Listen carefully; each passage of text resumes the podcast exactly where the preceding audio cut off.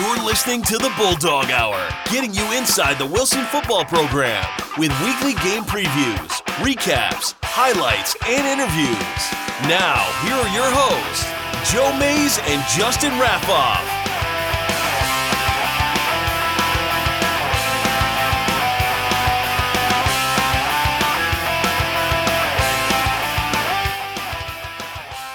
Well, good evening, everyone, and welcome back to the Bulldog Hour. Here we are, season five, episode four, and this is one that a lot of people have been waiting for. It is our the beginning of our 2019 preview. You know, we talked in the winter, we talked in the spring, we talked in the early summer, but here we are. It is now August, August 4th to be exact, and we are just about what 10 hours from the start of practice or so. Uh, yeah, I mean, I hadn't really thought of it that way. I, I made that connection earlier as my wife ran into uh, Coach Doms at Wawa earlier today. Um, but it was like I, I thought about it then, but then I kind of got distracted from that. And uh, but yeah, when you said it, that kind of that kind of hit me. That yeah, it starts bright and early. Yeah, I tomorrow. believe it's 7:55. I think tomorrow Oh, is the nice time. start of uh, Heat Week. I think 7:55 to 10:55 is the first practice tomorrow. Then I believe there is a short abbreviated afternoon practice, and then they uh, they welcome the little kids in. They're going to be coaching the Van Reed and Lincoln Park players for uh, most of this week. And you know, it's a nice outreach for the program, for the coaches and the players. And I know they always look forward to that, even though they're tired at the start of heat acclimatiz- acclimatization period. But they get to see uh, what the future Wilson football likes uh, looks like, and get to hang out with kids that they also may see on Saturdays this fall when the uh, the youth flag program. You know, the brothers uh, of these players might be playing. You know, the flag pro- program is for. The, the, the younger kids, the kindergartners and first graders, before you can move up into the uh, the padded world of, of little football. So the players and coaches get to be exposed to uh, all these uh, different aspects of the program. A lot of which they grew up. You know, they've all been there before, so it's their turn to uh, to uh, to be the leaders. So Yeah, yeah. So you know, uh, I would say the work starts this week. In reality, that well, that's not exactly true. Yeah. was- we just turned the page this week. right. Um, the, the work never ended. It's, Right, Like right. they they had a, a couple weeks off in maybe like December, and uh, Yeah. then January they started training for this season, and now the season is here. So we are going to hear from. 12 senior players this evening. I sat down a couple weeks ago with two groups of players, a group of five, and then a group of seven. And uh, it's it, it's probably the biggest group that I've talked to combined. You know, usually I had a group of three or four twice, but this time it was it was tough to narrow it down because this is a very senior laden group. There was a lot of experience back, a lot of talent there. And I got to talk to a bunch of them. There's a, a few guys that I couldn't get a hold of or, or couldn't get to, uh, you know, work with the timing. But, you know, the majority of the, the big time senior guys you're going to see on the field this these Friday nights coming up uh, sat down and talked with me. Uh, each group sat down for at least a half an hour. So, you know, we got an hour of that content coming towards you. So, we're going to get to that really quickly here. Just a few housekeeping things before we get to the interviews here. Uh, we do want to uh, thank our sponsors for the season so far. Again, uh, my dad at May's Sandwich Shop has been helping us out all five years we've been on the air now. And we did get an an- anonymous donor back once more. He didn't, again, want to be recognized, so we'll, we'll respect his wishes, but we do want to make sure that we thank him for his contributions to the Bulldog Hour over the last few years. And if you do want to support us, there's multiple ways you can do so. Sponsorship and advertising, you can find more info on that at bulldoghour.com. The in kind donations, like we've been getting, are very appreciative. And the website is a huge resource for not just this show, but a variety of things uh, that the program announces. We have flag football info up there, the information on how to be a game program sponsor or patron. That deadline, one of them has passed, but the patron deadline, I believe, is coming up really quickly. It might even be today. So if you have any interest in joining uh, the Wilson Football Parents Organization and helping out with their game program, you need to get that information now. And it is on bulldoghour.com. And then your favorite, Justin, spreading the word. Yeah, like and share. You know, um, if you if you like watching, if you like even you know catch the bits here and there in the preseason or even during the season when we're reviewing and kind of previewing, uh, just you know uh, share it out so other people can see it and uh, hopefully they like it too. Absolutely. So um, we will have two more live shows. I'm not going to put the live show thing up right now because, well, I think it's wrong. Things got shuffled around, but we are going to have two more shows before the regular season kicks off. There'll be one next weekend. We will have a show that has the coach interviews. We're going to sit down with uh, Coach Doms, most likely Coach Wolber. I reached out to a few of the new coaches. We're going to talk with them this week, and we'll be broadcasting their interviews next weekend. And then the following weekend, I don't know when it'll be, but the weekend of the 17th, 18th, there will be another show either live or posted, and that will be a, our scrimmage recap and our preview for Central Dauphin. Because uh, guess wow. what? 19 days from now, we will be at probably halftime of the first game. Wow. That's crazy. less, like, it's less than three weeks uh, away. so when you said that practice is like ten hours away, that kind of hit me like, wow you know, that's kind of close. When you said 19 days to the first game, I literally didn't know what to say. Um, yeah, it's coming at you fast, I guess. So. Oh yeah, it's right around the corner. It, it's it's hard to believe, but it's also um it's also awesome. That's exactly what I was gonna say. Like, like, while hard to believe, it is still awesome. I know there are plenty of people that don't see it that way. You know, maybe people that decide I'm not gonna get to see my you know husband, father, worker much over the next, you know, four months.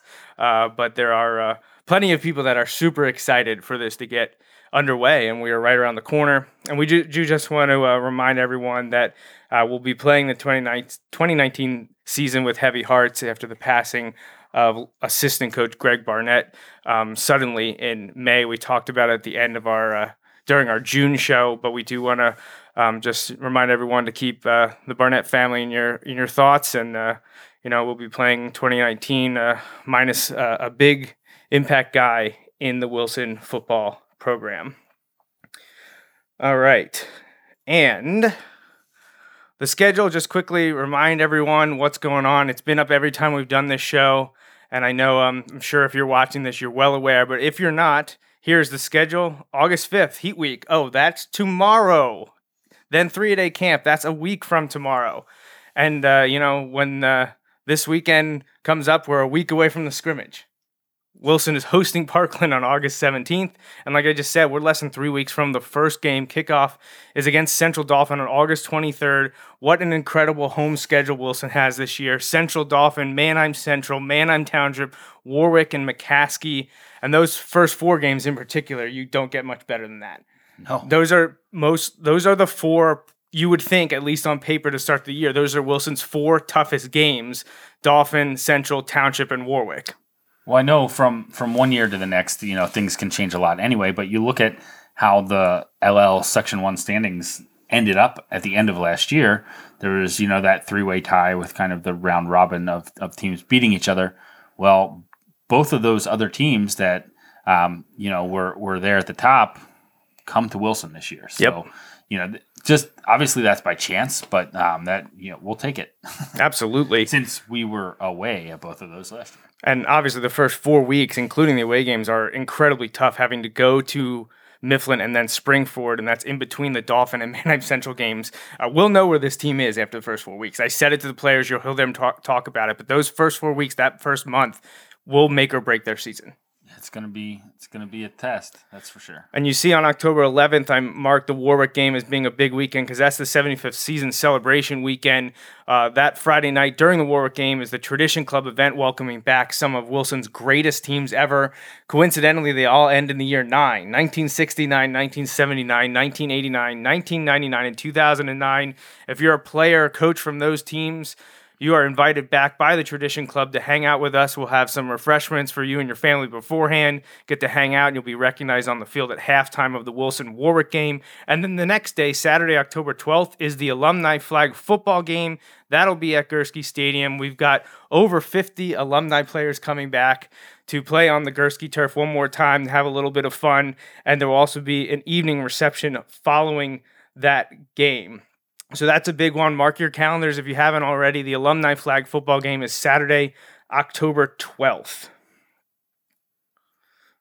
All right, there's some 75th season merchandise available. Check out bulldoghour.com. The shop on there has them. We've got pins, patches, pint glasses, and our apparel store did just close down, but hopefully we'll have a few items left uh, to sell at the games commemorating Wilson's 75th season this fall.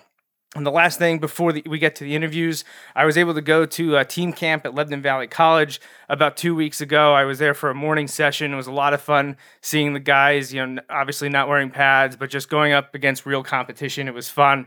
There, you know, we had some inside runs, seven on seven and 11 on 11. It was nice to see the uh, players rotate. I got to three all, all three quarterbacks play, multiple running backs, different line combinations, defensive packages. It was very fun, very competitive uh, an interesting watch. I was glad to get there for the first time in a few years, and you know, get to see uh, what you know, kind of like football light. Was, yeah. We saw the seven on seven at Wilson back in June. This is uh, you know, a, a, about a month later. So the guys are a little bit farther progressed, and you're starting to ramp up the intensity as you're working towards August. So that was a lot of fun to see a few weeks ago. So uh, last thing before we do the interview, I just want to mention this because it's been um, going around is uh, the District Three championship this year will be played at the the best remaining seeds home field. You know, so say uh, you know whatever team goes in as the number one, if they win until the championship, they host the game. It's it wasn't a Hershey last year that fell through. That was axed. It was held at a neutral field. They had a tough time getting them. This year they're just saying, hey, whatever is who's ever the basically the best team by seed left, you're hosting the district championship game. Yeah. Which is huge. The other thing floating around about the play or about uh, eventually about the playoffs, but just they're talking about regular season right now is well, uh, Penn State shocked everyone and said they'd like to host a high school football game. Yeah, after years and years of having the exact opposite stance yeah. on that, um, there so, were no, there were for the majority of Beaver Stadium's lifetime, there were not really any other events held there. They let me rephrase that: Beaver Stadium in its current setting, yeah, its current form. I was going to say currently as it's uh, designed because I believe they did host the PIAA championships over 30 years ago. Near the beginning of the PIAA championships, there was a a couple years maybe at Beaver Stadium. Then they moved to Altoona. Then it, now it's been at Hershey for a while. But it looks like they're working their way to maybe again hosting the PIAA championships in football. And I believe that would be at least another two years away because there's a contract with Hershey Corporation to hold them at Hershey. But once that expires in like 2021, 2022, you know, it'll be up for, I guess, bid essentially. And uh, it looks like Penn State and it's, Beaver Stadium well, will be in play. It's kind of been stated that while that we mentioned it wasn't always the case, but um, James Franklin apparently wants that to happen. And usually that's what can get those things headed in that direction at any big time program right. was when the head coach gets behind it. Usually they find a way to make those things happen. Yeah. Um, but yeah, it would be interesting. I know they are looking to potentially potentially host a single game this year. Yeah, this year and already. Interesting timing considering State College, I believe, has their stadium under renovation this year. Ah, interesting. Yeah. So and you could part of the Mid-Penn, right? So. Uh, so. you could possibly see a Wilson opponent or someone Wilson could see in the playoffs playing in Beaver Stadium against State College. This is all conjecture by us because yeah, nothing was announced. This news was actually broken by Eric Thomas, who is the voice of Central Dauphin football, and we'll see him in just a couple weeks. Uh, we always have good chats with Eric, but he broke it. Broke broke the news. It was confirmed then by Penn State and uh, even Coach Franklin at Media Day yesterday. And uh, it looks like there's a distinct possibility that two lucky teams are going to get to play a game in Beaver Stadium this fall. And uh, the future looks bright for a high school scholastic football in Beaver Stadium. Yeah, that would be cool. All right. I, I, okay. I keep lying. This literally is the last thing because I want to do the interviews all together. So this is the last thing, and it is related to the thing we just talked about because it has to do with Penn State football, specifically a former Wilson Bulldog being recognized by the Penn State football game again. This is the uh, third time for non-birthday reasons that Justin Weller has been singled out by uh, the Penn State football Twitter account, the social media team, uh, on behalf of the football team. And for the second time in the last like year or 18 months, Justin Weller has been named a student athlete of the week. And uh, you know, just last fall, in preparation for one of their September games, he was also named uh, practice squad player of the week yeah. in his uh, role preparing the team for. I it might have even been Pitt. Uh, so Justin Weller's uh, entering his redshirt sophomore year, his third season with the Penn State football program, and is doing Wilson proud, being recognized multiple times for both his on the field and off the field work ethic. So, congratulations to Justin Weller. Uh, my aunt and uncle just saw him yesterday. They were at practice, awesome. and uh, they got to talk to him afterwards. And uh, cool. and uh, you know, it's uh, it's great to have a, a Wilson Bulldog up at Penn State. Yeah, when we get up there, I usually try to, uh, if I see them on when they're walking in, I usually try to yell to them. But um, yeah, it, it's uh, great to see him uh, being successful, like you said, uh, kind of in all parts of of that experience up there. So Yeah. All right. So let's get to the player interviews. I know we got a group of people watching us. Uh, I think the people that I'm interviewing are watching us. So cool. let's uh, get to that. Now, the first group is the smaller group. It had five guys join me. I had Brady Gibble, Alex Gibble, Nate Hoekstra, Johnny Wildman, and Nick Williams all sat down in group one.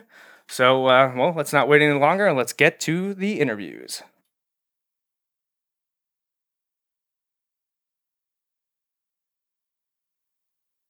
All right, so my first group of player interviews this year, we're rolling with uh, some of the skill positions. We got quarterbacks, receivers, linebackers, all the good stuff that people like to see on Friday nights. So we've got both the Gibble brothers, Nate Hoekstra, Johnny Wildman, Nick Williams, all seniors on this year this year's team. So guys, what does it feel like to be at your senior year? This is the last time you'll be able to suit up for the Wilson football team. You can guys just jump in, whoever wants to go first. Um, it's awesome. I mean, this is what we've been dreaming of since we were five years old. Yeah. Yeah. I remember suiting up in Mighty Mites thinking I have my whole life to do this. Now I'm waking up. I'm already a senior in high school, and a year from now, this is all going to be over. And it's just, Yeah. it's Feels just like that. crazy. It's hard to comprehend, really. It's kind of unbelievable in a sense that we're already almost done here. It's Yeah, ridiculous. it's stunning. I mean, feels like just last year we were coming into summer workouts as a sophomore. So Yeah, Alex, anything to add? goes by fast. Just gotta enjoy it. Yeah, it's, every year that I do this, it makes me feel a lot older because I've coached four of the five of you. So Mm. uh, now you guys are seniors. I remember just back in what 2015 when you were running around with us at West Middle School, Yeah. and we were having our season over there. And now you guys are here. You know, Friday nights. This is your time to shine. Mm. Uh, I know many of you got a, a good amount of time last year. All of you saw time last year, so this isn't a new feeling for you. Uh, but you know, I, I gave your names and introductions, but let's kind of meet you individually. so let's go around the room, say your name again, and let us know what positions we'll see you playing on Friday night. um, I'm Brady Gibble, and I'll be playing wide receiver and defensive back. I'm Nate Hoekstra, and you'll see me playing wide out and outside linebacker. I'm Alex Gibble, and you'll see me playing wide receiver and safety. Johnny Wildman, I'm going to play outside linebacker and tight end. I'm Nick Williams. I'll be playing quarterback and outside linebacker. All right, so you know you're just recently back from team camp at Lebanon Valley College. You know, how how did that summer camp go? Did you uh, bond as a team? Did you meet any interesting rivals at camp? You know, just let me know how did those four days go at LVC. Brady, you want to answer this question? I can't answer this question. But yeah, I, I thought we had a great camp overall. We really improved offensively, defensively. We did really well against uh, Southern Columbia, the state champions in uh, 2A. But overall, yeah, we really came together, bonded as a team. Defensively, offensively, really improved. Yeah, I think yeah. I, th- I think we really handled our business at camp. I think we took care of everything that we needed to. As he was saying, we got better. I think we did mostly everything that we had to. The only problem I really saw at camp was when we were playing down to our competition, like the lower, like one A, two A schools that we were going against. Some of them like would come out guns blazing, and we just weren't ready for it. So we have to like prepare more for all those. It's like a, it's a mental thing, you know. It's Mm-hmm. tough when you're playing a school that maybe doesn't have the history that Wilson does, or even the Mhm. size. You know, six A, and you're trotting out there against Southern Columbia. You mentioned, but you know they're kind of a powerhouse Yeah. in the small schools. But I know I saw you play. I believe Mifflinburg, who's a Yeah. three A team. They were a little chippy with you guys. They Yeah. like to uh, mix it up. And one guy, one kid. Uh, Definitely like to get in people's faces. Yeah. How do you guys react when these smaller schools or schools that you don't know much about when they kind of get in your face and want to get hyped up when you're just running a seven on oh, seven. I think that we have to remember that we're Wilson football, and we we shouldn't always stoop down to that level. But then again, sometimes sometimes we we do dish it out a little Hey, bit. but everybody gets fair treatment Yeah. in my eyes. I think- I think it's if they want to talk, we can talk. I think it's kind of course funny because they wouldn't be talking like that if they were 6A,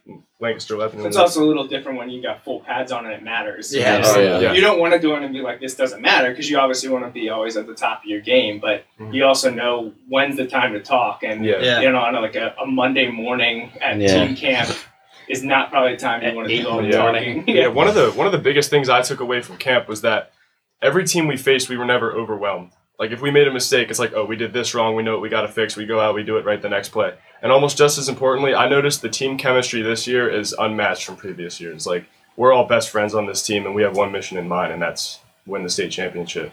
Just go all the way.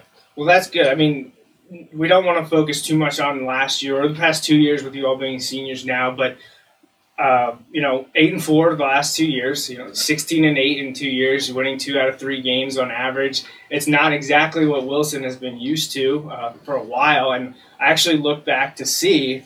Uh, not to put pressure on you guys or at anything, but you guys may already know this. The last senior class to not win double digits was 1994. No team since has gone three years without at least winning one uh, season with double digits. This is the, the last chance to do so. It was just something that jumped out to me that I didn't realize when I was doing my research that it had been that long. Because uh, I knew eight eight and four seasons back to back. You know, you I mean, you guys have heard. You, you are mostly uh, you know, you all grew up here, obviously, and a lot of you have family that played here at Wilson, and uh, you know the, the, the legacy that's on the line. But is that something that has popped into your head that you're like, well, we, we didn't do what we wanted to the last few years, and we want to change that this season?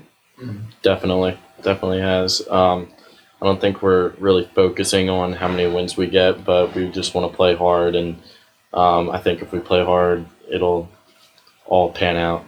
I just, I just think we can't really dwell on the last two years because this team is completely different from la- even last year. Like a lot of the starters remain the same, but we're all maturing and we're all growing as a team. We're all growing as players. So this is a completely different team from last year. Ever since 75 years ago, when this whole thing started, the expectation has always been at a peak for Wilson football. And eight and four in two years, most teams would think that's a pretty good year, but for us, that's that's unheard of almost. So I think our goal for this year is to go out, play as hard as we can, and bring the name back to Wilson football. Yeah, and I think, um, like as he was saying earlier, a big thing for us this year is our team chemistry. We're, I think we have a great group of kids here. Um, I think our leadership is a lot, lot stronger this year uh, than the past two. Um, but yeah, our goal is just to do as best as we can, handle our business. Yeah, and to go off of what he said, um, and like I've seen the past couple of years too. Not all the players are as close, but like our senior class, like we've grown up together. Like we're always hanging out outside of football. Like I'm with these guys like twenty four seven. So like our team chemistry is unparalleled. You guys mentioned camp. Sorry, And we've played against each other for how many years? now? Uh, hated playing against Hooks. So. Yeah, I'm kind of outnumbered here. So. yeah, yeah, I sorry, say I didn't mean to do that. I usually try to like to cycle it in, but I was thinking, oh, let's keep the skills together. But I hopefully didn't miss anyone in my invitations. I think I got the the, the, the senior the senior group. Which I mean, you guys mentioned chemistry and, and leadership, though. It's funny. I think this is the biggest group of people that I'm going to interview in the two sets. Usually, I had you know six to eight, but this year I invited twelve of you guys to come here and talk. And uh, it, it, do you feel like uh, that the amount of seniors, starters, and vocal leaders is that one of the keys to this season? That having your class actually step up and be like, "Pay attention! This is what we need to do to get the job done." I think it is because the past few years, it the team has it's almost been run by underclassmen, lower classmen. I think our class, like we have on our defense, I think we have one or two kids that aren't returning starters. So I mean, we should. I think that we should be. And we only had like two leaders, I'd say, last year and this year. I mean, we have about 12 of them that'll be around and tell people, like, you know, you got to get going or, you know, help them, whatever they need and stuff. So, So there's not a void there. So more, most people are stepping up. Most seniors, the leaders, at least the ones that think that they can step up, are doing so. Well, that, that's good to hear. Who is there a like core group that has kind of taken it by by the horns and been like, listen, like let's let's round everyone up and let's get this uh, this in order. Is there a couple, you know, two or three guys that are leading the way, or has it really been, you know, a class issue? This I- is, I think it's all of us. I think I, it's not like we don't have we don't have like one guy that breaks us down. It's usually just one of the seniors. I think our whole group is just taking the role. this is a Leadership. team effort. Yeah. Absolutely. When you have all those leaders coming together and then playing as one, there's nothing you can do. It, it's great for us too because you don't have this one definite leader you can look up to, and you can look up to all the different kinds of seniors. Whether you're just a role player, whether you're a starter, um, every senior has like a leadership responsibility. Not to single you out, Nick, but as a quarterback, that's you know a role that gets a lot of attention, and it's the one that people ask me all the time, what's going to happen at quarterback this year? And what I've been telling them is that I see three players fighting to be to be the guy. Mhm. Um, you know, you're you're fighting with two juniors, um, you know, Ryan Mosman, Caleb Brown. How has that been going through the, the off season, the spring stuff, and now even the summer? What is it like for the three of you to be battling to make this team better? I just want, I'm just battling as hard as I can. I'm doing whatever I can to make my team better. Uh, I'm not worried too much about you know starter quarterback. I, I might be playing defense too, so I just I want to do whatever's best for my team. Um, but yeah, Has Coach Doms or Coach Palm made any kind of decisions at the position, or are they leaving this completely open through camp? Uh, as as I know, it, they it's open. It's no decisions have been made yet. Have they Uh, talked to you at all about a possibility of a rotation, or do they want to find one guy? I think that uh, with Caleb starting at corner, I don't know how the whole situation is going to pan out, but um, uh, they they really haven't told me much as of now. So the three of you just going out and fighting day in Yeah, day. I mean, I've seen. I was at the seven on seven. I was at team camp for a little. I saw all three of you playing the position pretty much without an order. You know, everyone asks Yeah. me what's the order, what's the order. I'm like, there is no order. There's Yeah. one A, one B, one C. They're all exactly the same. So uh, I think it's going to be an incredible competition to see the three of you uh, compete. You know, once August gets here. hmm Um, you know, and I'll shift this to the, the four of you. I don't want to put you on the spot and be like, you need to pick a guy because I know you're not going to do that because you're teammates. You don't want to do that. But I have heard from people in your class, not necessarily on the team, that fully support Nick Williams because you guys have played together for so long.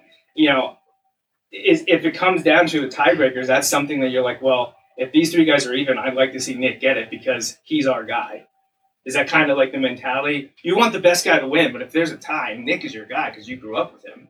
Yeah, I mean, that's what I've heard. I'm if they're just- if they're like completely even, like they all have the same um, ability, I'd pick Nick because I've been playing with him since I've known him since I was like five years old. right, The chemistry is just off the charts. So exactly. Yeah, that, I mean that's exactly what I've heard from from football players and non-football players. Is we like whoever is the best is going to get the job, and that's who we want Mhm. out there.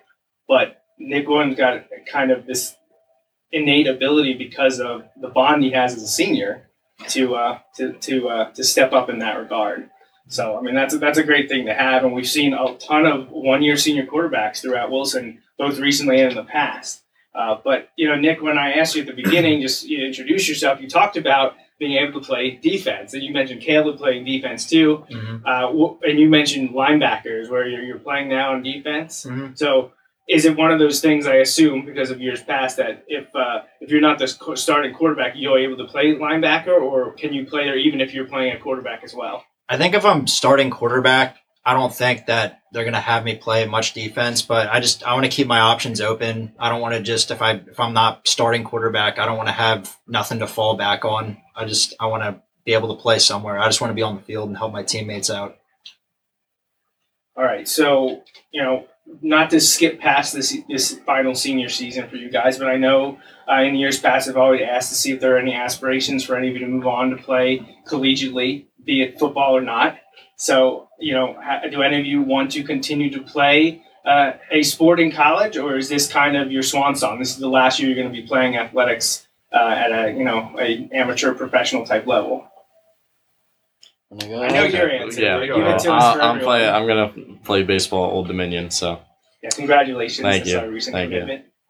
Well, if the opportunity opens up where I can play football on either like D1, D2 level, then I'd gladly accept it so I can keep playing the game that I love. But if the opportunity's not open, then it's just time to move on in my life. Is it something you're pursuing? Are you into the recruiting stuff? Yeah. Okay.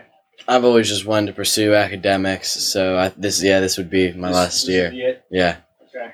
Um, and for football overall, or, or all athletics? all overall? all athletics. This is it. This, Yep. is, this is the year to get it done. Mhm. All right, Johnny. I'm more leaning that way too. I think this might be it for me, but I'm always keeping my options open. If something presents itself, I'm not gonna shoot it out the window right away. Sure, So sure. Just like Hoekstra and Johnny said, uh, like I'm not I'm not pursuing getting recruited, but if, if it presents itself, the opportunity, I'm going to take it. Cool.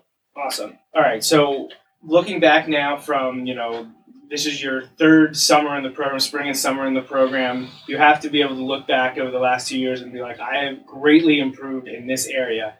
uh, on or off the field, but let's keep it athletic specific. Uh, you know, what one area in your game do you think has improved the most, um, either from the time you entered as a sophomore or even from just last year to this year? What do you think you've improved the most? Uh, I think mine is route running.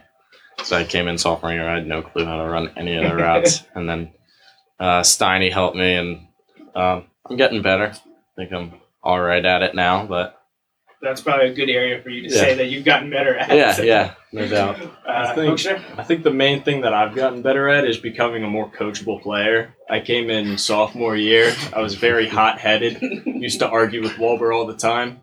And How'd that that just go? never Yeah. won. Oh, not never not won. good. I will never forget camp when he threw me off the field.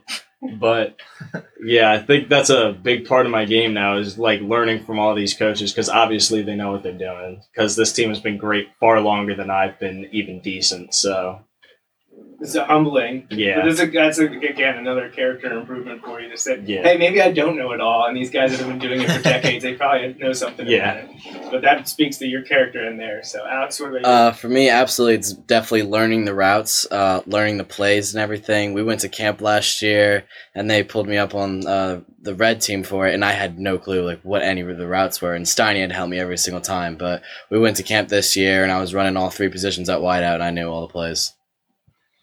Yeah, mine's definitely mental as well. I remember last year, I want to say Walber threw me off the defensive side of the field probably around eight or nine times just for mental breakdowns. But uh, this year I was fortunate to not get thrown off once. So I think I learned a lot from this that's an past improvement, year. Yeah. going down from eight to nine to zero. Yeah, so uh, yeah, I'm just keeping my mind open, keep studying the playbook, and making sure I know everything by the time the year starts.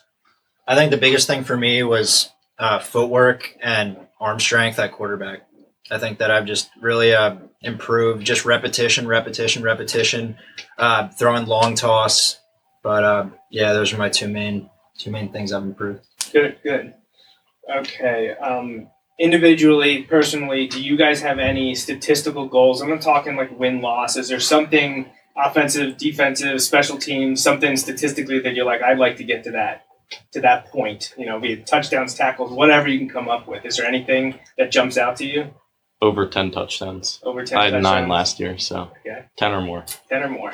I want to get the Century Club for tackles this year. I'm only like thirty something away, so I think I think you'll be okay. yeah, I think I'll be, I think I'll be all right. But That's a uh, that's a good that's a good level to get to. I'd like a few touchdowns. 55, 60 tackles, somewhere around there. All right. I just want to make my team better. oh, what a man! This guy. I just I just want the best thing for my teammates. What a man! All right. Um, you know, we, we already talked about leaders of this team. You guys have said this is kind of a you know a class situation, so we don't re- we need to rehash that. But looking forward to the individual games this year. Um, what's your most anticipated game? You have ten regular season games. You know, we got four non-league, six league, and uh, the home schedule is incredible this year. You play first four weeks, first four home games, I should say, are Central Dauphin, Manheim Central, Manheim Township, Warwick, and then McCaskey's the fifth one.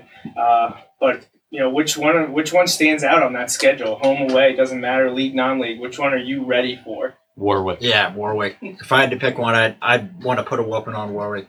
That's what I want to do. I mean, Them it was, it was embarrassing last year, to say the least. So Them and Manheim Central hurt extra bad last year because I feel like we had that game and we just sold it away in the fourth quarter. we had a lot of games that we Am, could am I, am I going to be the one to say it?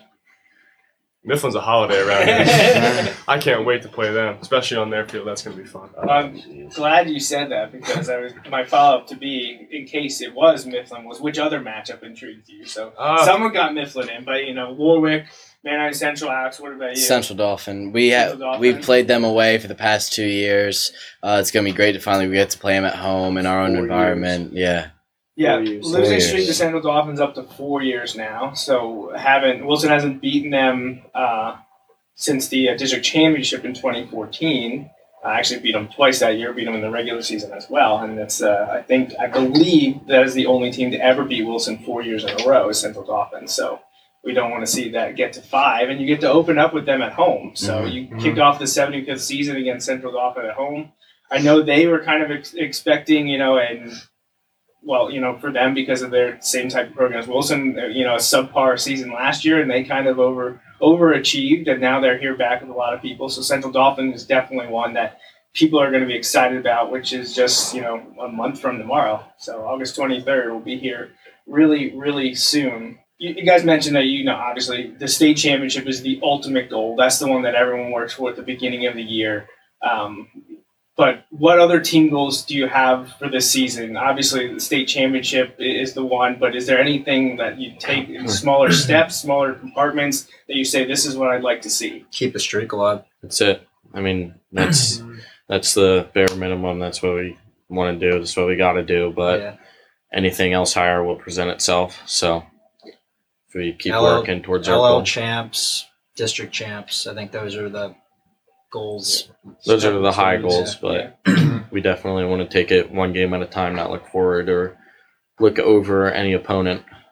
Yeah, Well, you guys will know where you're at pretty quickly because those four, first four weeks are grueling.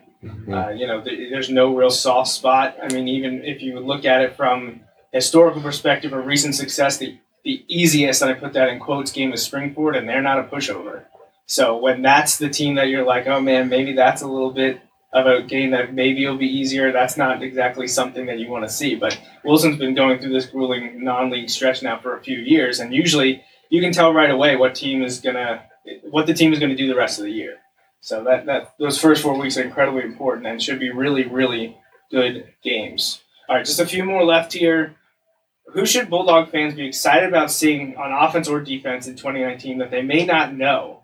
So who's someone that maybe didn't play a lot last year, um, or you thought maybe would get more time than they did, but is poised for a breakout season uh, in 2019? Doesn't have to be a senior either. Just be anyone that you think is going to have themselves a year. AJ, I think AJ's gonna have himself a year. I think he's gonna be a, a good running back. Him and Avanti, obviously, but um, I think AJ can really do some good stuff with the rock in his hand. So and defense if he gets in too. I think he'll have a good year. I think uh, Eli Rotenberg was out. I think he missed every game except Central Dauphin.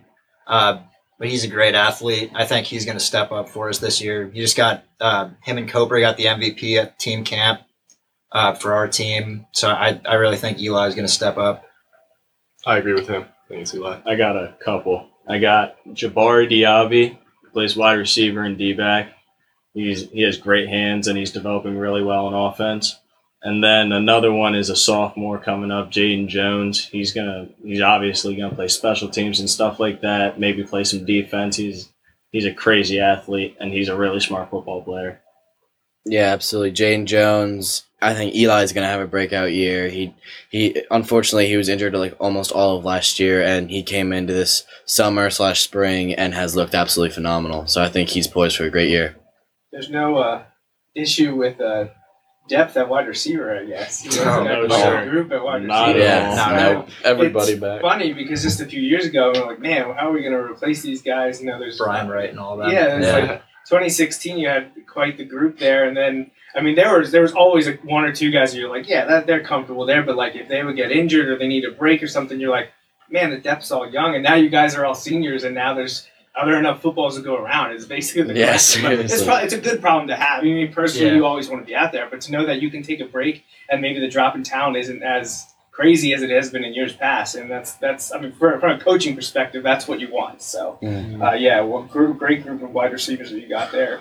Um, all right, this kind of links into this because this you could use their same a- answers possibly, but um, most underrated. May, May, is there a guy that you didn't mention for that last question about breakout? Is there someone you think is incredibly underrated uh, amongst? Uh, I don't want to say your, your team and coaches, but maybe you know the media or the fans. You know that they you probably don't hear a lot about them, but there's someone that you probably should pay attention to. Sal Pugliese. is gonna be good this year. ACL injury, he'll be good this year.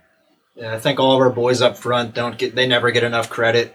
Uh, Keller, Ventura, Coker. Benino, Cooper, Benino, all of them. all of. Mm. I think Anthony Cooper's the most underrated player on our like overall team because he's a great offensive player, and with the strides he's shown at camp, everybody should be talking about him. Because I'll get to talk to, to the lineman next. So. Oh, and Av- Avanti Lockhart. I think because Elijah Morales, he was like the front headline all the time, touchdowns. But I think Avanti's gonna have a big year, really big year. All right. So far, what's your favorite Wilson football memory? It, I'm not going to limit this to you know games or anything like that. If it's something people have mentioned stuff at team camp before, so when you look back over the last two plus years as you enter your senior year, what's been your highlight of your Wilson football career? Um, I'd say either camp or catching the first touchdown against Mifflin last year. I gotta go with the pick six. Yeah. just the the stadium, Yeah. the feel of it, just everything. Yeah, you got quite the uh, setting for that. Yeah. you, got, you had some. Oh yeah, it was like a dream. It was like a dream. I didn't know what was Especially going with on. how much uh, your love for baseball to be able to do Yeah. that there. Yeah, and your Yeah. pick six, that was uh, that was exhilarating for sure. How about you? Alex? Just getting out there and getting on, being able to play under the Friday night lights. It's great. Probably my first tackle. It was a great feeling. Yeah. Uh, being a part last year, I loved being a part of the uh, both of the township wins. Thought that was awesome. Excellent. All right.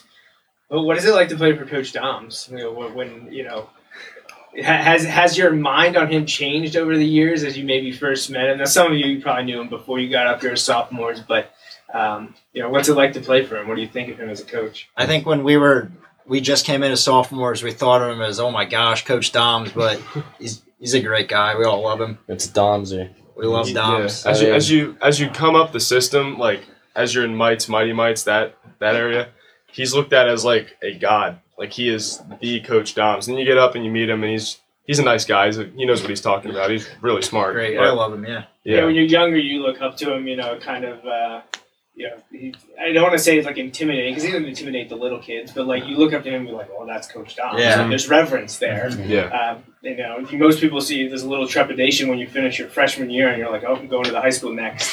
Well, you know, now I get to know Coach Doms, but once you get to mm-hmm. know him and understand him, what he's about, you know, mm-hmm. it's a you have a good time then. Yeah. There's usually some intimidation at the beginning when you're first stepping Yeah. on the field. If you Yeah. haven't known him. Yeah, or, or on the field sometimes. or on the field.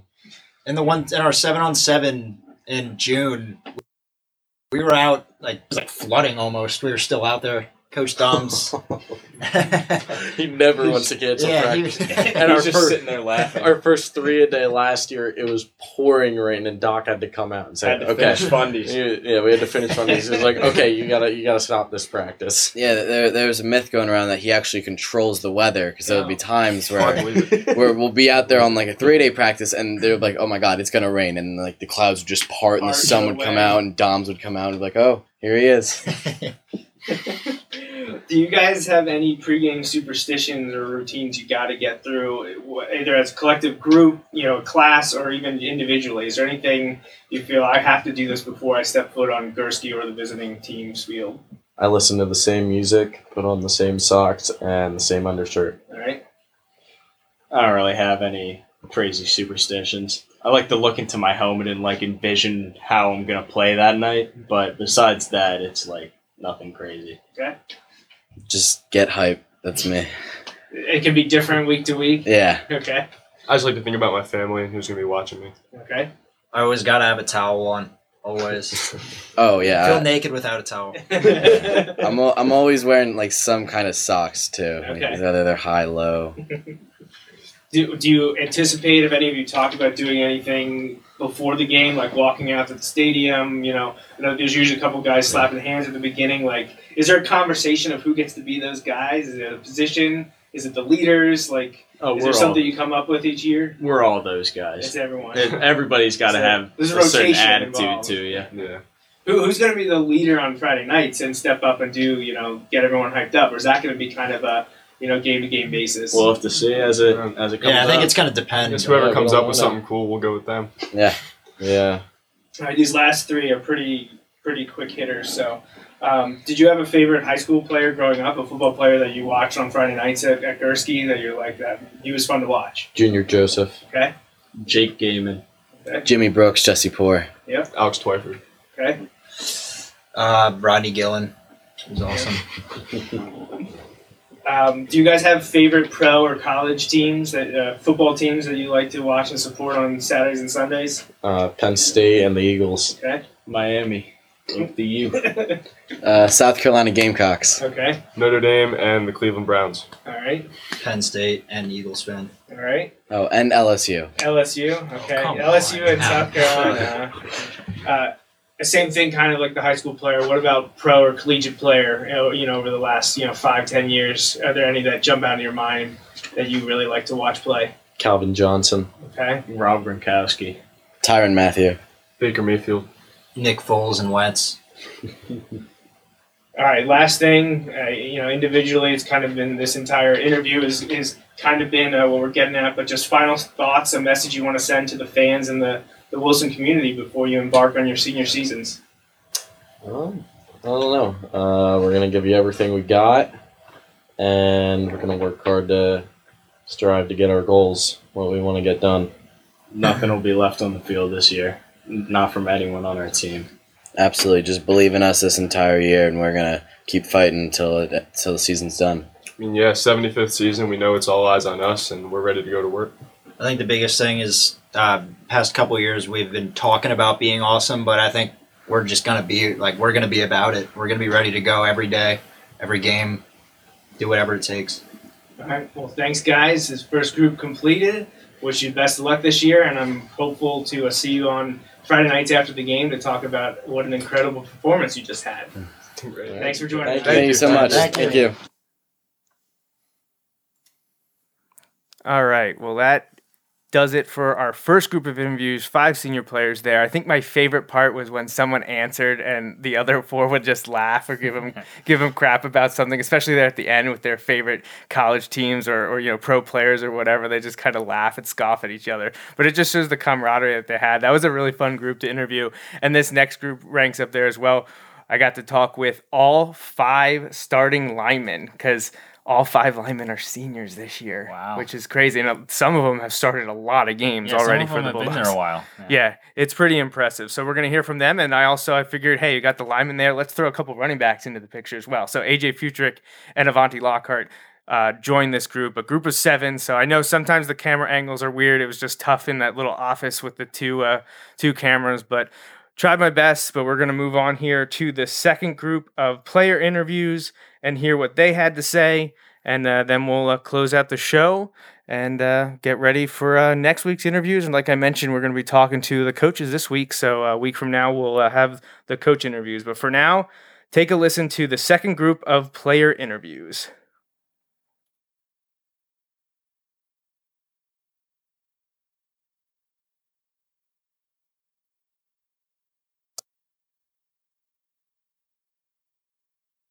For the second set of interviews this year for uh, 2019 Wilson's 75th season, uh, this is a first for the Bulldog Hour because I have here the entire offensive line for the first time ever. This is the fifth season of the show. I've never had all five of the offensive linemen here to start the year, and I get to supplement that with two of our running backs this year as well. So this is the biggest group I've ever done at one time, having uh, seven of you here. But uh, you know, it's going to be a lot of fun, and you know, we'll uh, let the people know that want to know about the Wilson team this year. So we're going to just go around the room quickly, just introductions, give us your name and what positions you're going to play for us Friday night this fall. Go ahead, Nate. Let's start with you. Um, Nate Keller. I play left tackle and defensive end.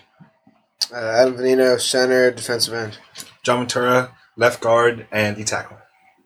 Anthony Cooper, right guard and middle linebacker. Sal Puglisi, right tackle and defensive end. AJ Putrick, running back and linebacker. Vontae Lockhart, running back and linebacker. All right, so guys, we're now really close to uh, August, which means that you know the real deal is right around the corner. How has uh, spring and summer workouts been for you? How was team camp? Just how are things going uh, in preparations for the season to begin?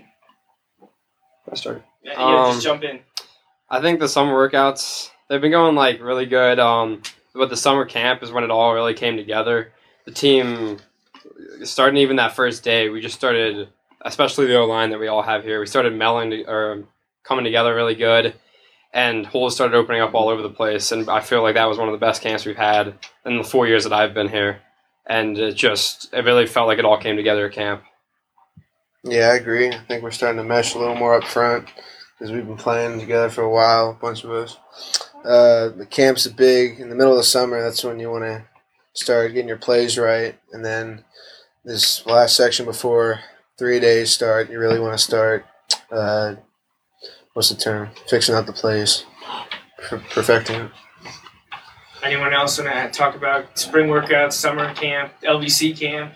So um, Wilson has a tradition of a few one-year starters, you know, seniors that stepped up the plate when needed. Um, you know, is there any guys that we haven't heard of um, for the last two years that are going to step up in a big way this year that we're going to see on Friday nights? Um, one that I know of, uh, he was hurt most of last year, Eli Rutenberg. Especially in camp, he's been doing really well, and he actually won one of the camp MVPs, so he's been playing really well recently.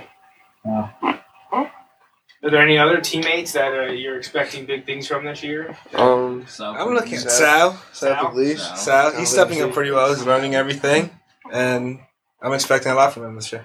and um, Doug Weller, he's stepping in at one of the tight end spots this year. And I think he could have a great year. He has all the athletic abilities, and I think he could have a great year. Good, good. You know, I heard from the other group. I heard Eli and Sal mentioned before, um, but it's good to hear a few other new names like Doug, especially. So, do any of you or all of you have aspirations to play football in college? I know I, I know some of you are, but for everyone that's watching, um, you know, just talk about uh, what your expectations are after your senior season. Um, I do have aspirations to play college football, but I'm just kind of waiting to see what comes around, especially my senior year, because that's when it all kind of starts coming in. So I'm just kind of waiting and seeing what happens. You've been going to camps and Yeah. the recruiting process and Um, made visits. Yeah, I went to a few visits and I went to uh, a few camps this year, but I pulled my hamstring at one of them, so it kept me out of a few of the camps that I wanted to get to. But yeah, I'll wait. Adam. Yeah, I want to play in college, but it gets a little funky. You know, the recruiting process sometimes it gets to you. So I'm pretty much just focused on this season, senior season. Let's just make a big year out of it. John. Yeah, I'm looking forward to playing in college. Um, just taking it slow right now. I'm more concentrated on what we're doing this year, but uh, once this year's wrapped up, I will probably be looking forward to looking for a new team. All right. Go for it. Uh, yeah, I don't really know if I want to play college football yet, but I'm mainly focused on like academics too. So if like if a if a school comes like wants me to play football for them and they have like good academics along with it, I'll probably play college football there. Okay, Sal. Depends. We'll see how this year goes with me. Um, haven't played in a little bit, so not sure how it's going to end yet. Yeah. But, yeah, I would like to play. Okay, AJ. Oh, I'd like to play if there's a chance, but if there's not, I'd rather just focus on academics in college. All right, how's it going for you, Avanti? It's going well. Um, I've been to a lot of uh, camps this summer, just hoping, like, waiting to get offers from them. But I'm mainly focused on the season, like having a big year for Yeah. us. Um, is there any of you like favorites so far that have jumped out on your visits or, or schools you've been talking with? Syracuse, Virginia Tech, yeah. Virginia Tech. Yeah, and Cool. UConn a little bit too. Okay, all right. Um, so, what aspect of your game have you most improved? Do you think um, it could be over the course of the last two or three years since you first became, you know, a varsity football player, or just from last year? You know, maybe you improved drastically since the end of last fall until now. Is there one part of your game that you think that has gotten substantially better um, in your career? Um, I mean, I've gotten better at I hope everything in the past four years, but um, I'd say from last year to this year, I got moved from guard to tackle this year, and the footwork is a lot different, and just you need faster footwork to be able to block the fast ends. So I've been working a lot on my steps through each block, and I think that's improved a lot at camp. It was really helping me get onto the faster kids, the more athletic. Yeah, for me, when I was a sophomore and I came up, I was my technique was god awful. So, like last off season, this off season, I really tried to work on pass technique, uh, run technique, not leaning too far out, and I think it's come a, come a long way. Um, I've been working on almost everything, but my main is probably staying on blocks and getting to the linebackers, and I've been working a lot on that. Um, in the off season, I worked a lot, a lot on speed and change of direction stuff. I went up to like Daryl Daniel and that, so I'm hoping like it got a lot better from last year because some plays like I wasn't very quick enough, so I worked on that a lot. My main thing is strength and uh, footwork. Um, I used to play guard, but then I got moved out to right tackle, And like Keller said, it's a little different just with the footwork and the guys you go up against, just a little more faster, quicker. Yeah. For sure. Uh, I also say I probably improved my strength a lot. I used to play corner, and then I got moved to middle linebacker, then outside linebacker. So b- bounce around a little bit. Yeah. I need to improve my speed for sure. You want to get faster. Yeah, yeah. And my agility. I worked a lot on the off season. My agility. I feel like that's come a long way too. Right, Helping me yeah. like shed blocks and stuff. Yeah. Do you have any personal, individual statistical goals? I know offensive linemen. I know it's tough. I don't know if the team tracks like pancakes and stuff like that. But is there anything that you can think of, offensive or defensively, that you're like, this would be nice to get to? I know everyone's about the teams and you want wins and titles, but is there something individually that you really would uh, appreciate getting to this season? Well, individually, it's hard for the O line. Defensive line's also kind of hard because all the linebackers take all of our tackles. so I mean, it's not really individual, but I'd like to see like our running backs just get like break records on rushing, just be able to run the ball the entire game without having to pass, just be able to be dominant. In the trenches. I think all of us, our main goal, we want to dominate everyone up front. I don't care who it is across from us. We want to dominate them, move them out of the hole. So, Vontae, AJ, whoever's back there, they can get through, score some touchdowns. You, you gonna say ditto? I don't know. What about you, Cooper? Uh, I'd say on O line, since every week we get like the lineman grade, so I'd like to try to get the highest lineman grade a few times, try to beat out a couple of these guys. And on defense, I'd say my goal would probably be to lead the team in tackles. Okay. Um, for O line, just give up the uh, lowest amount of sacks as possible. we all know that's important, but yeah. Um, I'd say just basically just dominate every play. And don't lose any yards. Gain yards basically every play. Okay. For defense, I go along with Cooper and saying like I want to have like the highest amount of tackles on the team Okay. and not lose yards. All right, good. Who who are the leaders of this team? Do you have a few in mind, or is it kind of a collective group? Uh, You know, is this a vocal group, or do you tend to show more by example? You know, who, who who's stepping up so far this uh, this off season in preparation for August? Um, um, Anyone, you can jump in whenever. I'll go. Okay. Well, I think if you look at last year, you know, we had Johnson and Gilmore. Those are the two that come to mind as the big leaders. But I think we're all, we don't really have any defined leaders. I mean, we have a bunch of guys that have been playing for a while, and we all just got to step up, make sure everyone's doing their stuff. So I think we're all leaders. Yeah, I think this team, a lot of the kids have played for almost like ever together, and we all know like what we expect from each other, and we all pretty much are able to help each other. Like, not one person has to pick up everybody; everyone is picking up somebody at some point. And I think just that all of us have played together for so long, we don't really need to define a leader. We're all just pushing each other to be the best. I think if we had one verbal leader, it would be Hoekstra, Okay. but it's more of like a group sort of thing. Yeah. Kind of everyone's holding each other Yeah. accountable from the entire senior class on down. Yep. That's what the other group said too. They said that they couldn't really single anyone out because you've all been playing together for so long, uh, and everyone's been taking that you know responsibility and accountability. Um, but yeah, I do. I, I get the sense that Hoekstra can kind of get a little, a little hyped, a little, uh, a little crazy Yeah, at times. So sometimes. I think that, I think I'll that definitely be our a lot hype man sense. this year. okay. What what's your most anticipated game for this season? You know, there's got ten regular season games guaranteed to you, four non-league, six league, and there's a there's quite a few good ones, especially at home. But which one stands out to you as the one you're most excited to play in? Ah, so many. Um, Central Dauphin's. Yeah, I think in the past. I mean, I'm not just saying it because it's our first game, but we haven't beat CD in four years. I've never beat them, and I just I've been waiting to beat them forever, and I I cannot wait for that game. Um, I'd probably say Warwick because last year we kind of got embarrassed by them in the second half of the game. Actually, kind of the whole game we were getting embarrassed. We couldn't stop the pass.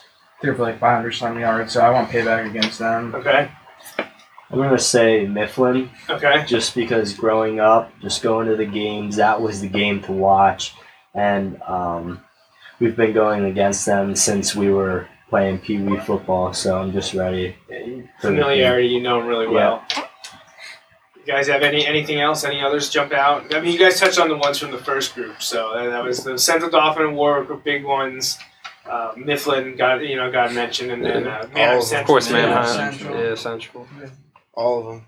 Yeah, every game. yeah, every game I'm is a looking forward to every game this But it's, I year. mean, it is a really exquisite home slate. Those, uh, Yeah. Especially the first four. To have them Mhm. all at Gursky this year, Yeah. uh, for your senior season, for the 75th season of the program, then if there's a year for people to get to the home games, this is this is the one to do it. So, and then you know, Mifflin's not a far drive either. So those first few weeks, uh, you definitely have a, a lot to look forward to. So, what is your your team goals for 2019? Like, I know obviously the ultimate goal is the state championship, but like, what what else do you set as a team this year? Do you talk about wins? Do you talk about other titles? Like, just what is something that you're looking forward to as a group? Um, I know I've been saying for a while, those first four games, that's like a lot of the big games, like you were saying.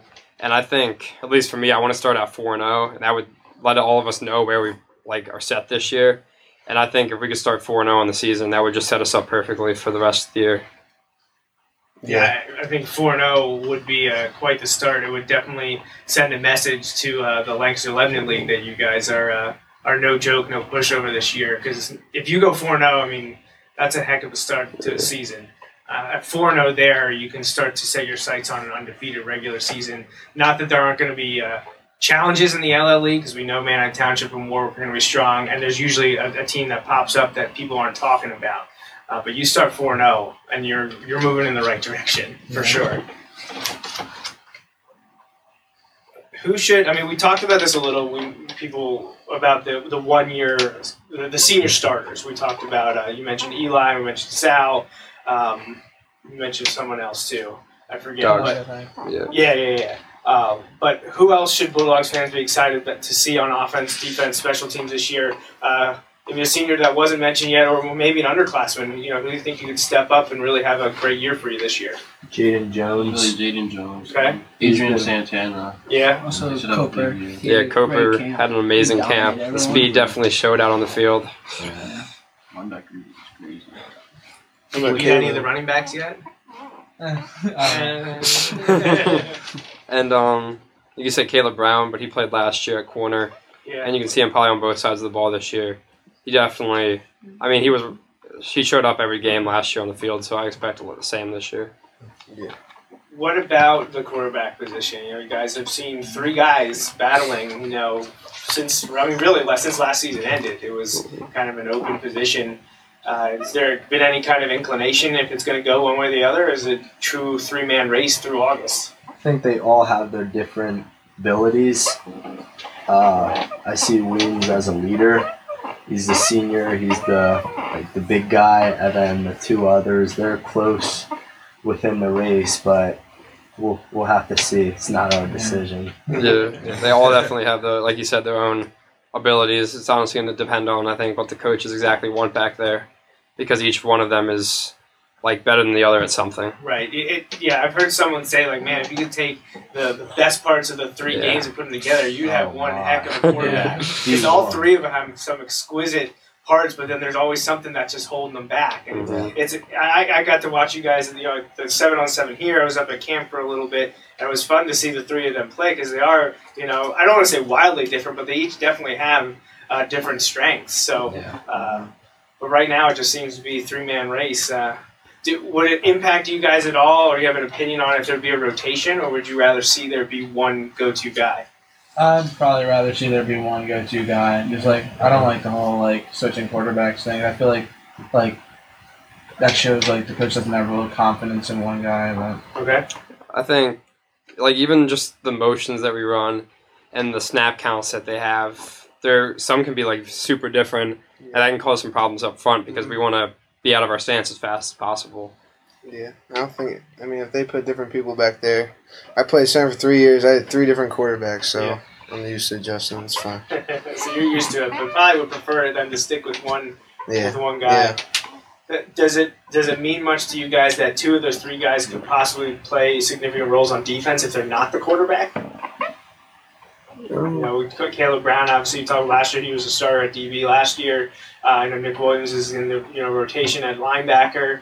Um, I don't know. Does does Ryan get much time on defense? I'm not sure. Not much. I don't think He's an offensive player. Yeah, He- yeah, he's, he's, he's your, he's, your, uh, he's the prototypical quarterback. He's Yeah. got this the size that, that most people are looking for. But I know Williams and Brown could be a you know a benefit on defense. Do you think that'll come into the equation or not? Because if they're the best quarterback, they're getting that ball under center. It will, but we don't want to face it because I mean, we want the best player we can have back there, at least the best player that fits our offense back there. I think no matter what happens on defense, you need the best player back there because the quarterback is one of the most important positions on the field. Yeah, when Coach Wolver has talked to me in the past about, you know, he would hate to lose, regardless of the year, you know, because a few years ago, um, Connor Yurg was a great safety too, but with him playing quarterback, he couldn't play defense. But Co- Coach Wolver said he'll give up one of his defensive players if it means having that uh, that go-to guy at quarterback for sure. Well, have we ever had that quarterback play defense and like for a whole year? Uh, if it happened, it was a while ago. It has not in any time recently. Um, I mean, you're talking going back to at least I would say the Slimmer area, maybe farther.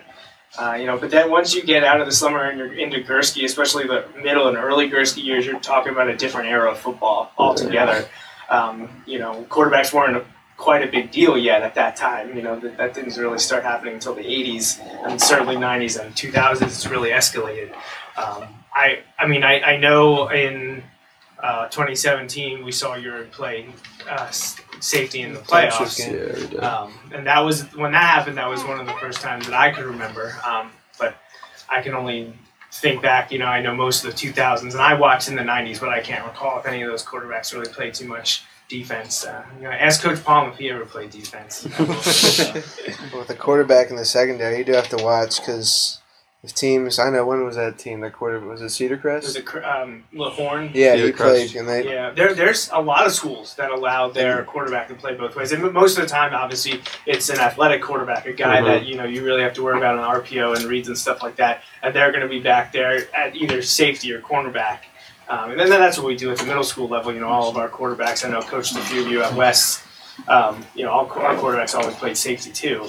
But uh, I don't. Last time Wilson had a real two-way quarterback. I'm not sure when that would have been. It'd be a good trivia question to ask Coach Doms uh, when I interview him, him in a few weeks. So we'll see if he can remember the last time someone got a meaningful amount of time at, at uh, on defense when they also were playing quarterback. Mhm. So, doesn't happen mostly because you're trying to protect uh, what most people think is the most important position on the field. So. we can help with that, right? Mine can help with that. So this kind of is linked to the um, you know the breakout player, but who do you think is underrated on your team that uh, you know doesn't get um, the, the press or you know the name dropping that maybe they deserve? I know it's tough asking the five of you because everyone in the first group talked about the five of you. So, um, but you know, is there someone else on the team? You know, maybe maybe they're not even a you know full time starter, or maybe they're just some guy that gives it their best at practice that you think. Uh, you know, he's a guy that's important to us. I'm gonna say Troy Corson. He doesn't get a lot of press. He's super fast and he's tough. He hits you hard. He hits so hard sometimes he injures himself. But I think he's gonna have a really good year if he keeps working. He's really fast. He's really athletic. That's what we need back there. I gotta go with Cappy. Oh, yeah. He's a he works very hard. I see him at practice. He's go go goes. He he has a motor that doesn't stop. It does not stop.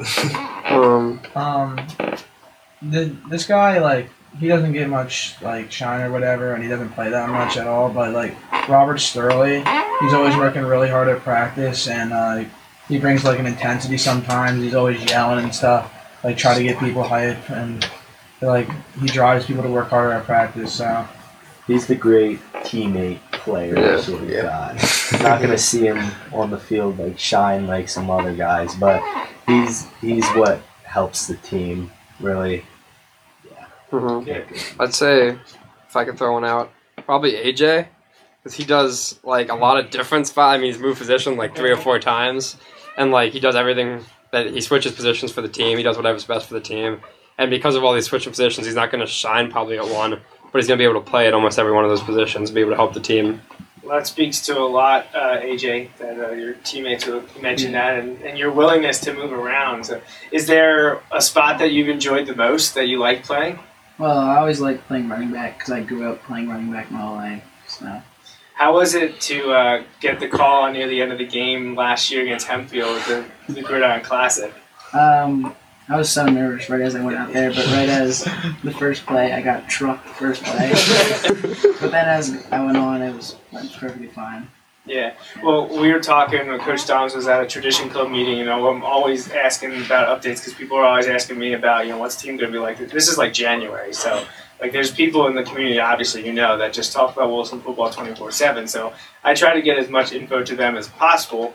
And uh, you know, we were talking about about returning skill players and stuff like that, and. And someone mentioned about Avanti coming back, and then someone mentioned Mason, and Coach Doms immediately was like, "Don't forget about AJ Future." So obviously, they they the coaching staff appreciates what you've done, and they're looking for big things from you this year. And it sounds like the guys are going to help you get to that spot. Uh, agree with them. So, all right, there's just a few more questions here. Uh, what's your favorite Wilson football memory so far? Uh, you know, it, and it doesn't have to necessarily even be high school. If you're talking going back, I've had people talk about you know Lincoln Park, Van Reed before, middle school stuff. Um, people have focused on team camp, and others it's just uh, you know their first tackle or their first touchdown or a big moment. You know, winning a title. You know, what what sticks out to you? What are you gonna remember up to this point before your senior season begins? What's your Wilson football highlight?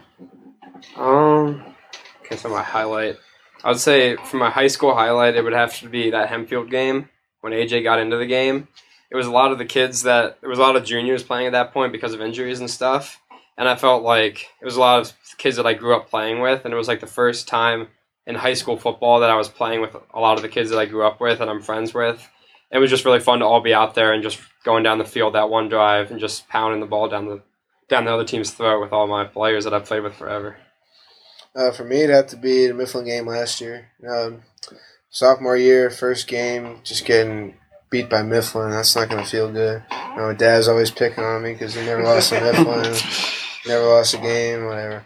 So to beat Mifflin at our place, get the trophy back, nothing felt better. I, I cried after that game. I think I kissed some people too. we, we don't need any more details than that. John, how are you? I'm gonna have to go with team camp. We put in a lot of work, but I mean, a lot of fun. Too. it's it's so much fun. You're with your team, you're with the guys like you're with like all year round. It's a lot of team bonding. You get to know every, all the new players. Um, yeah, it's just a lot of fun.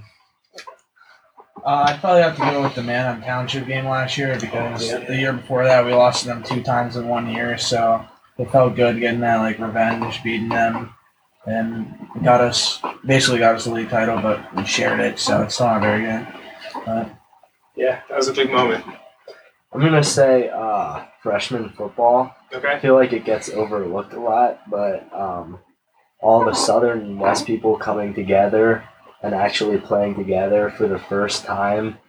We grew up sort of hating each other but loving each other, and when we had to work together for the first time, it was something different, but it was it was fun. Yeah. Um, I'd probably say my whole career was probably Lincoln Park um, Mites. We, we won the championship. Okay. Yeah. I have to go with team camp. Team camp. Yeah, it, it builds so much, and it's all it's really valuable to me, like to to be like bonding with the teammates that we have for the whole year. Yeah, yeah, absolutely. That's that's a common answer every year. Is people always really enjoy team camp. You know, whenever I talk to the seniors each season, uh, team camp always comes up, and that's I mean, that that's incredibly important to get everyone to gel together, to bond, to be on the same page, because you're all fighting for the same goal. So. We can say it now that it's over. now that we're done. Right? Yeah. The- the- There's a lot of highs and then there's a lot of work. Yeah. And uh, sometimes we don't want to talk about the work, but it's got to be done to uh, to get to the rest of the stuff. So, um, what's your opinion, or what's it like to coach and or excuse me, to play for uh, Coach Doms? Oh, I mean, coming in, I know my freshman year when I was moved up and Doms came into the office and like talked to me, it was like surreal, like talking to this coach that I see on the sideline on Friday nights, and I thought I'd never be able to talk to him or anything like that, and then having him come down and talk to me, it's, I mean, he's one of the smartest people I know, and he can look at a play and know exactly what's going on just by like the snap of the ball, and I think like no matter what, no matter who we're playing, we're always gonna have that intelligence uh, like step up on the other team just because we have Doms on the sideline for us. Well, Dom's Dom's is an incredible coach, incredible person. He knows so much stuff about everything. But he coached my dad, coached a lot of people in my family. So it's kind of like it's weird because it's like a so much time. Was it 40, 40 some years, right? Yeah, over, yeah. Yeah. So it's impressive. And my uncle was his first year. He was 63. And I'm 63 now. So we'll see what happens with Dom's this year. But it's an honor to play under him. Absolutely. So, what about you, John? What do you think? Uh, Was it intimidating when you first got here, but now now he's just a teddy bear, right? Yeah, I mean, teddy bear with a beard. First meeting him, I was so nervous. I mean, when he came to the office when uh, my freshman year, I was like, "Oh man, I'm gonna screw this up. I don't know what I'm gonna say. I don't know what's happening right now." But yeah, but after a few years now, getting to know him, one of the best coaches I ever had. Um, very, very nice person. I mean, yeah, he pushes you and everything. He wants you to do well. He might yell at you, get in your face sometimes, but I mean, he wants the best for you. So I learned a lot from him. Uh, I'd say it's pretty nice playing for Coach Doms. He has great knowledge of the game, and he just has great knowledge in general, like school and everything too. So like you can go to him if you need help in anything, especially with football, because he knows a lot about the game. He does get on your butt like a decent amount, but like he's just trying to make you get better and stuff. So Sal?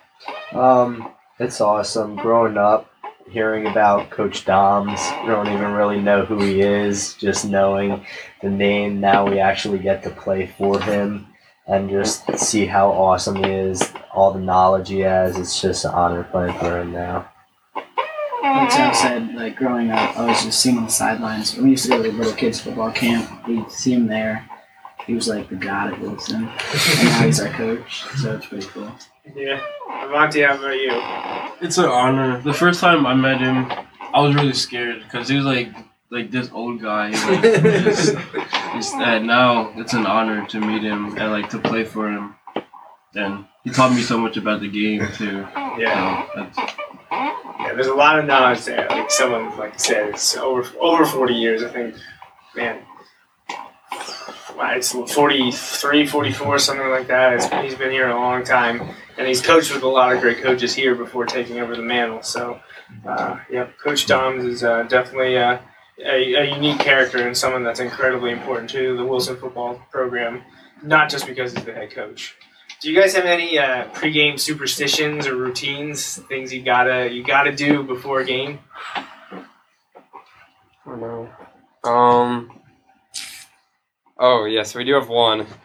This started I think sophomore year, uh, with the lineman that I played with then. And when we go to the senior starter dinner, I don't know why we started that. I have no idea, but someone always has to break. I think it's a fork, because they had these really bad plastic forks, and they would break even just like eating any kind of food. So this now we always have to make sure one of them You breaks. always make sure one of them breaks. Yep. Okay, that's interesting. I haven't That heard that, is- one before.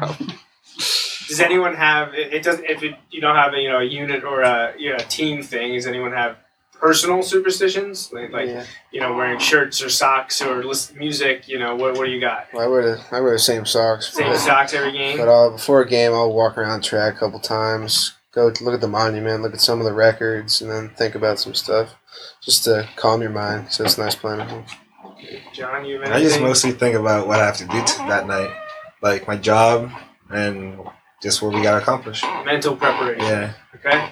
yeah, I don't really have any. Not really anything. Not a superstitious person. Nah. Okay.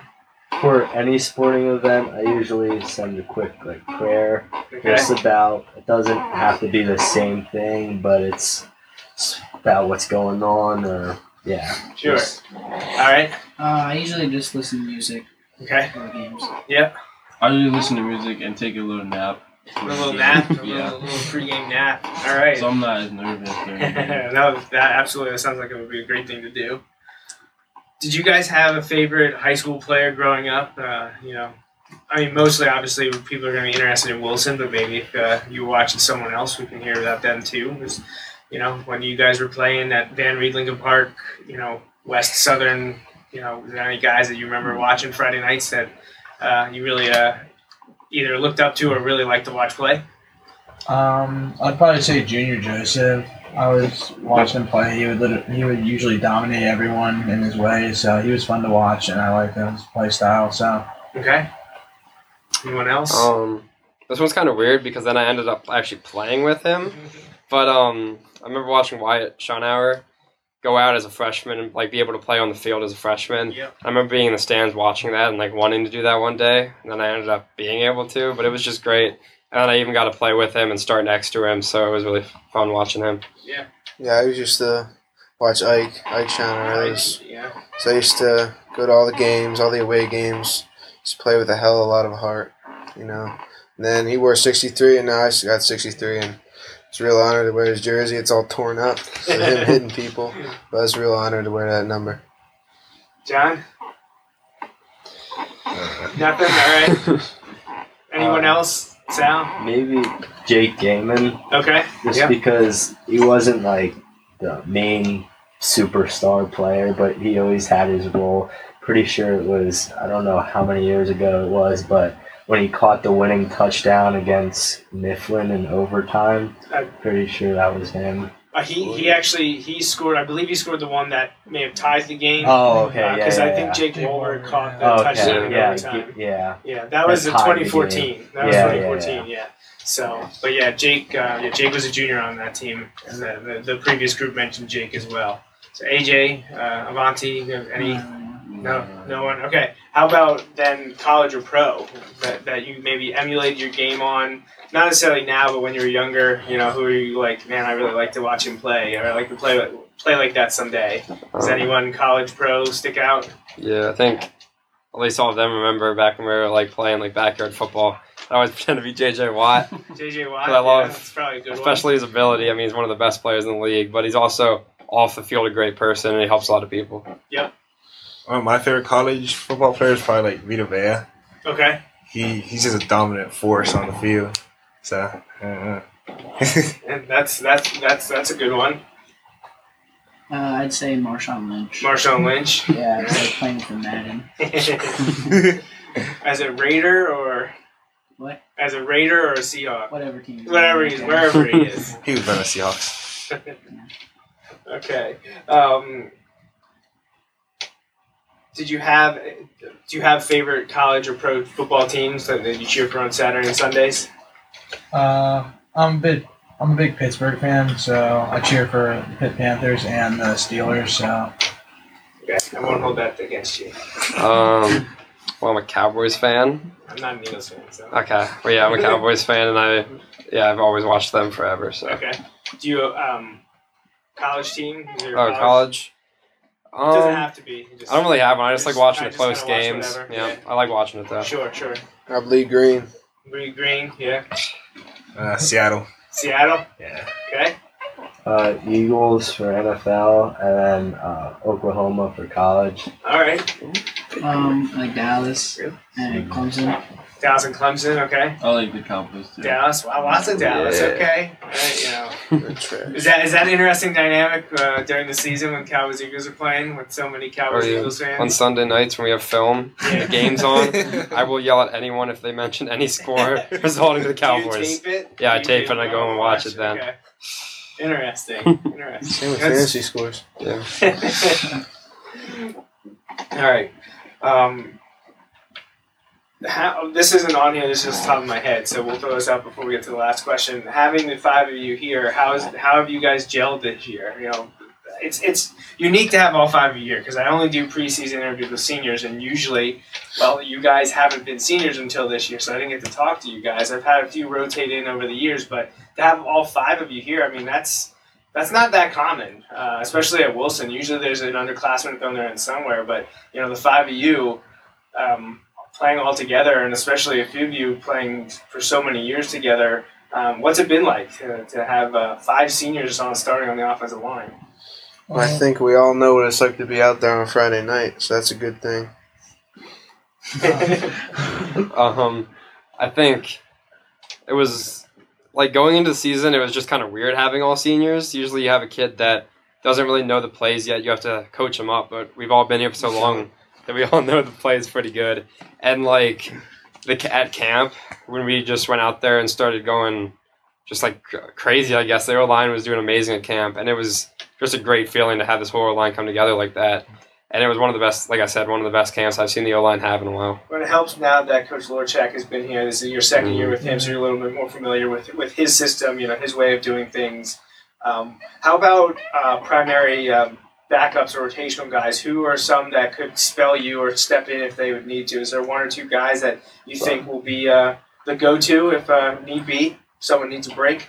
Robert Sterling. Bob. Sterling, okay. I'd say Schufer's been getting a few reps. with the Schufer, first team, okay. so- Schufer, a tackle. Yeah. Yeah. Sterling, guard, center. He plays Yeah, interior. everywhere. Kind of Yeah. everywhere. Yeah. He's like, is he like the sixth man? Is he? The Yeah, first yeah, one? yeah, he is, yeah. He's our. All right, he's, he's the he's the off the bench guy. Yeah. Well, that's good because you talked about how much he's uh, he's a team seems to be a team first guy, uh, even if uh, he's not always getting the time on Friday nights. Yeah. Mhm. So very good, very good.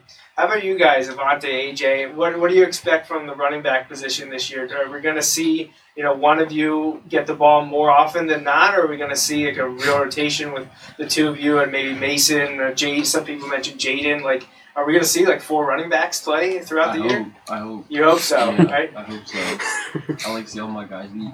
Yeah. Yeah. Is it, is it come down to game plan too? Like what, what the Oh, other team is yeah. good, you know? Because um, my expectations, you know, obviously, I think the two of you guys, you don't mind running the ball up the middle. You know, That's what we you like. have these five guys blocking, and then you add you on top. That's great. But then you got guys that are shifty, like Mason. I know Jaden's kind of a hybrid. He's kind of got both angles of the game down because I know he's fast uh, and he can make people miss too. So. Uh, it's- an interesting sample you got with the four of you. Do you, you don't? No one cares about carries. Then it's just whatever makes the team Whatever makes the team. but you guys also have aspirations to play on defense as well, so that helps to have uh, you know other guys to carry the ball if you need to be spelled. So, so I feel like Adrian could do the job too. Adrian too. Adrian's Yeah. gonna get carries as well.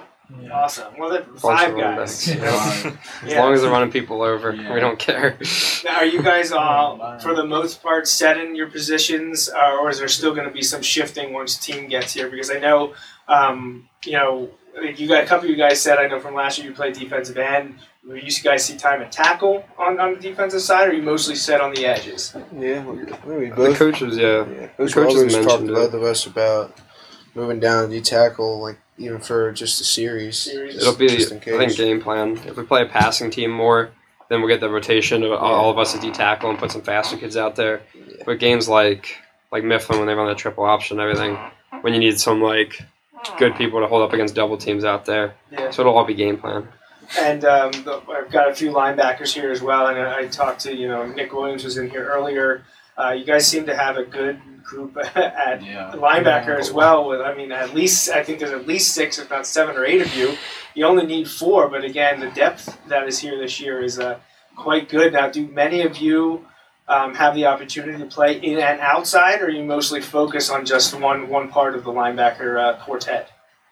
I only play inside. You're only yeah. inside. It depends what set we're in. I, Okay. I could play outside, You can play outside. I'm, I'm leaning inside line. You're inside right now. Yeah. And AJ, you mostly you'd rather play outside. Okay, and that's where um, Johnny and Nick are outside as well. Um, Hoekstra. And Hoekstra, right? Obviously, he was with me in the last group, and uh, uh, Adrian playing inside. Is that where he is right now? Yeah. Okay. And Um, Jaden's outside. Jaden's outside. So yeah, wow. Wagner. Okay. Yes. Jack Wagner. Jack Oh, yeah, we yeah, have so many. Wags, yeah. so yeah, Trent, wow, Trent. incredible depth across the line. So a lot of uh, a lot of good things in terms of uh, for conditioning purposes. So last question here to wrap up. Um, you know, this entire uh, interview has mostly been to for this, but let's wrap it up with one question. What's your message to uh, Wilson Bulldog football fans and the Wilson community? Like, what can they expect from you guys this year? Um, so I guess I'll start. I think just a dominant team that's going to go out and just hit the other team as hard as they can. We're never going to back off to any opponent. I know uh, the whole line. We just want to dominate everyone across from us every play. Yeah, we want to bring back what was a couple years ago. You know, winning district titles, dominating everyone on the other side line of scrimmage. We want to bring Wilson football back. I was gonna have to go with wins. We're gonna come out strong. We're gonna give it all we got. All right. Um, just sure. I'd say just expect us to dominate. Go out there, just hit everyone as hard as possible, drive them into the ground. That's about it. take it play by play, game by game, and just dominate. Okay. Like I said, we're gonna dominate everyone. Domination. Stay tuned. Stay tuned. Big things coming.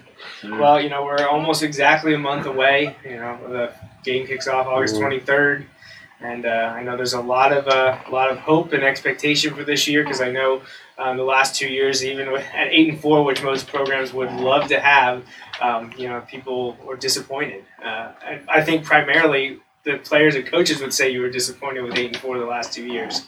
And I mentioned this with to the first group that um, no added pressure, but there hasn't been a senior class that's failed to win double-digit games uh, since 1994. So I know I know Nate, you were here as a freshman. John, a couple of you have been here for a while, but uh, there's a there's a lot of history here, and I know you guys are keenly aware of that, and you're probably told that all the time, whether it's the coaches or the community. Uh, there's a there's a lot of uh, tradition and legacy here, and you guys get to participate in the 75th season of the program. A lot of history. I know family involved with you guys and a variety of your players uh, uh, and your teammates. So I think that's it. So thank you so much for joining us, and I look forward to talking to hopefully all of you at some point on Friday nights after uh, an incredible individual performance uh, against uh, some of these great teams we'll be playing. Thank you. Thank you.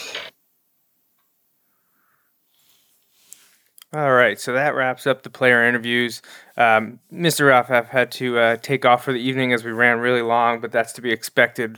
Wanted to get those questions to as many of the senior players that are going to be starters for the Wilson team this year, and uh, you know, kind of let them talk to you, the fans and the community, about what's going to be happening um, this season uh, under the Friday Night Lights at Gursky and around the uh, Lancaster, Lebanon, and Berks counties. So I know there was some uh, some lag there, and there were always some audio sync issues. Uh, but it's tough when streaming to these platforms. They don't always like to cooperate, and uh, like I said, camera angles a little tough in the cramped office with that many people. But I think we got it done. Uh, and I do want to thank those uh, 12 senior players and, and the ones that couldn't make it as well. Appreciate them uh, giving me the opportunity to talk to them, and hopefully everyone enjoyed it. I don't really have anything else to add this evening. Just want to remind you that we will have a show next weekend. It will be interviews with the coaches, Coach Doms for sure, and then we're going to have at least you know two or three other sets of uh, coaches. Most likely, a defensive quarter coordinator Ernie Wolber, and I'll grab uh, some of the talk with him. We're going to talk to probably two of the new coaches on the staff to introduce you to all of them and uh, some offensive guys too. I know uh, wide receivers coach Mark Steinmeier should be joining uh, joining me, and then uh, hopefully someone else too. Uh, but you know, if you uh, need to contact me or the show, you can email Wilson Bulldogs Football at gmail.com or Joe at bulldoghour.com. This was a pretty popular episode. A lot of people watching live appreciate that, and like Justin said earlier, the best way to spread word of the show and the, the football program is to you know like and share and uh, continue to uh, watch these episodes. Subscribe to the podcast uh, the audio only version of the show on apple podcast google play. We're also on soundcloud and you can find the show on anchor. All those places you can get the audio. And then the video should stay on facebook. It'll be available on twitter and periscope and uh, youtube. So check out wilson bulldogs football on youtube. The show is archived there. But I think that's it. So for Justin Raffoff and the entire Wilson football program, I'm Joe Mays. We'll be back next week with our coach interviews. And remember, go Bulldogs. Thanks for listening to this week's episode of the Bulldog Hour. Want more Wilson football? Follow the show on Facebook, Twitter, and Instagram. Subscribe to the podcast on iTunes and SoundCloud, or visit www.bulldoghour.com. The Bulldog Hour is a feature program on jmnjrradio.com.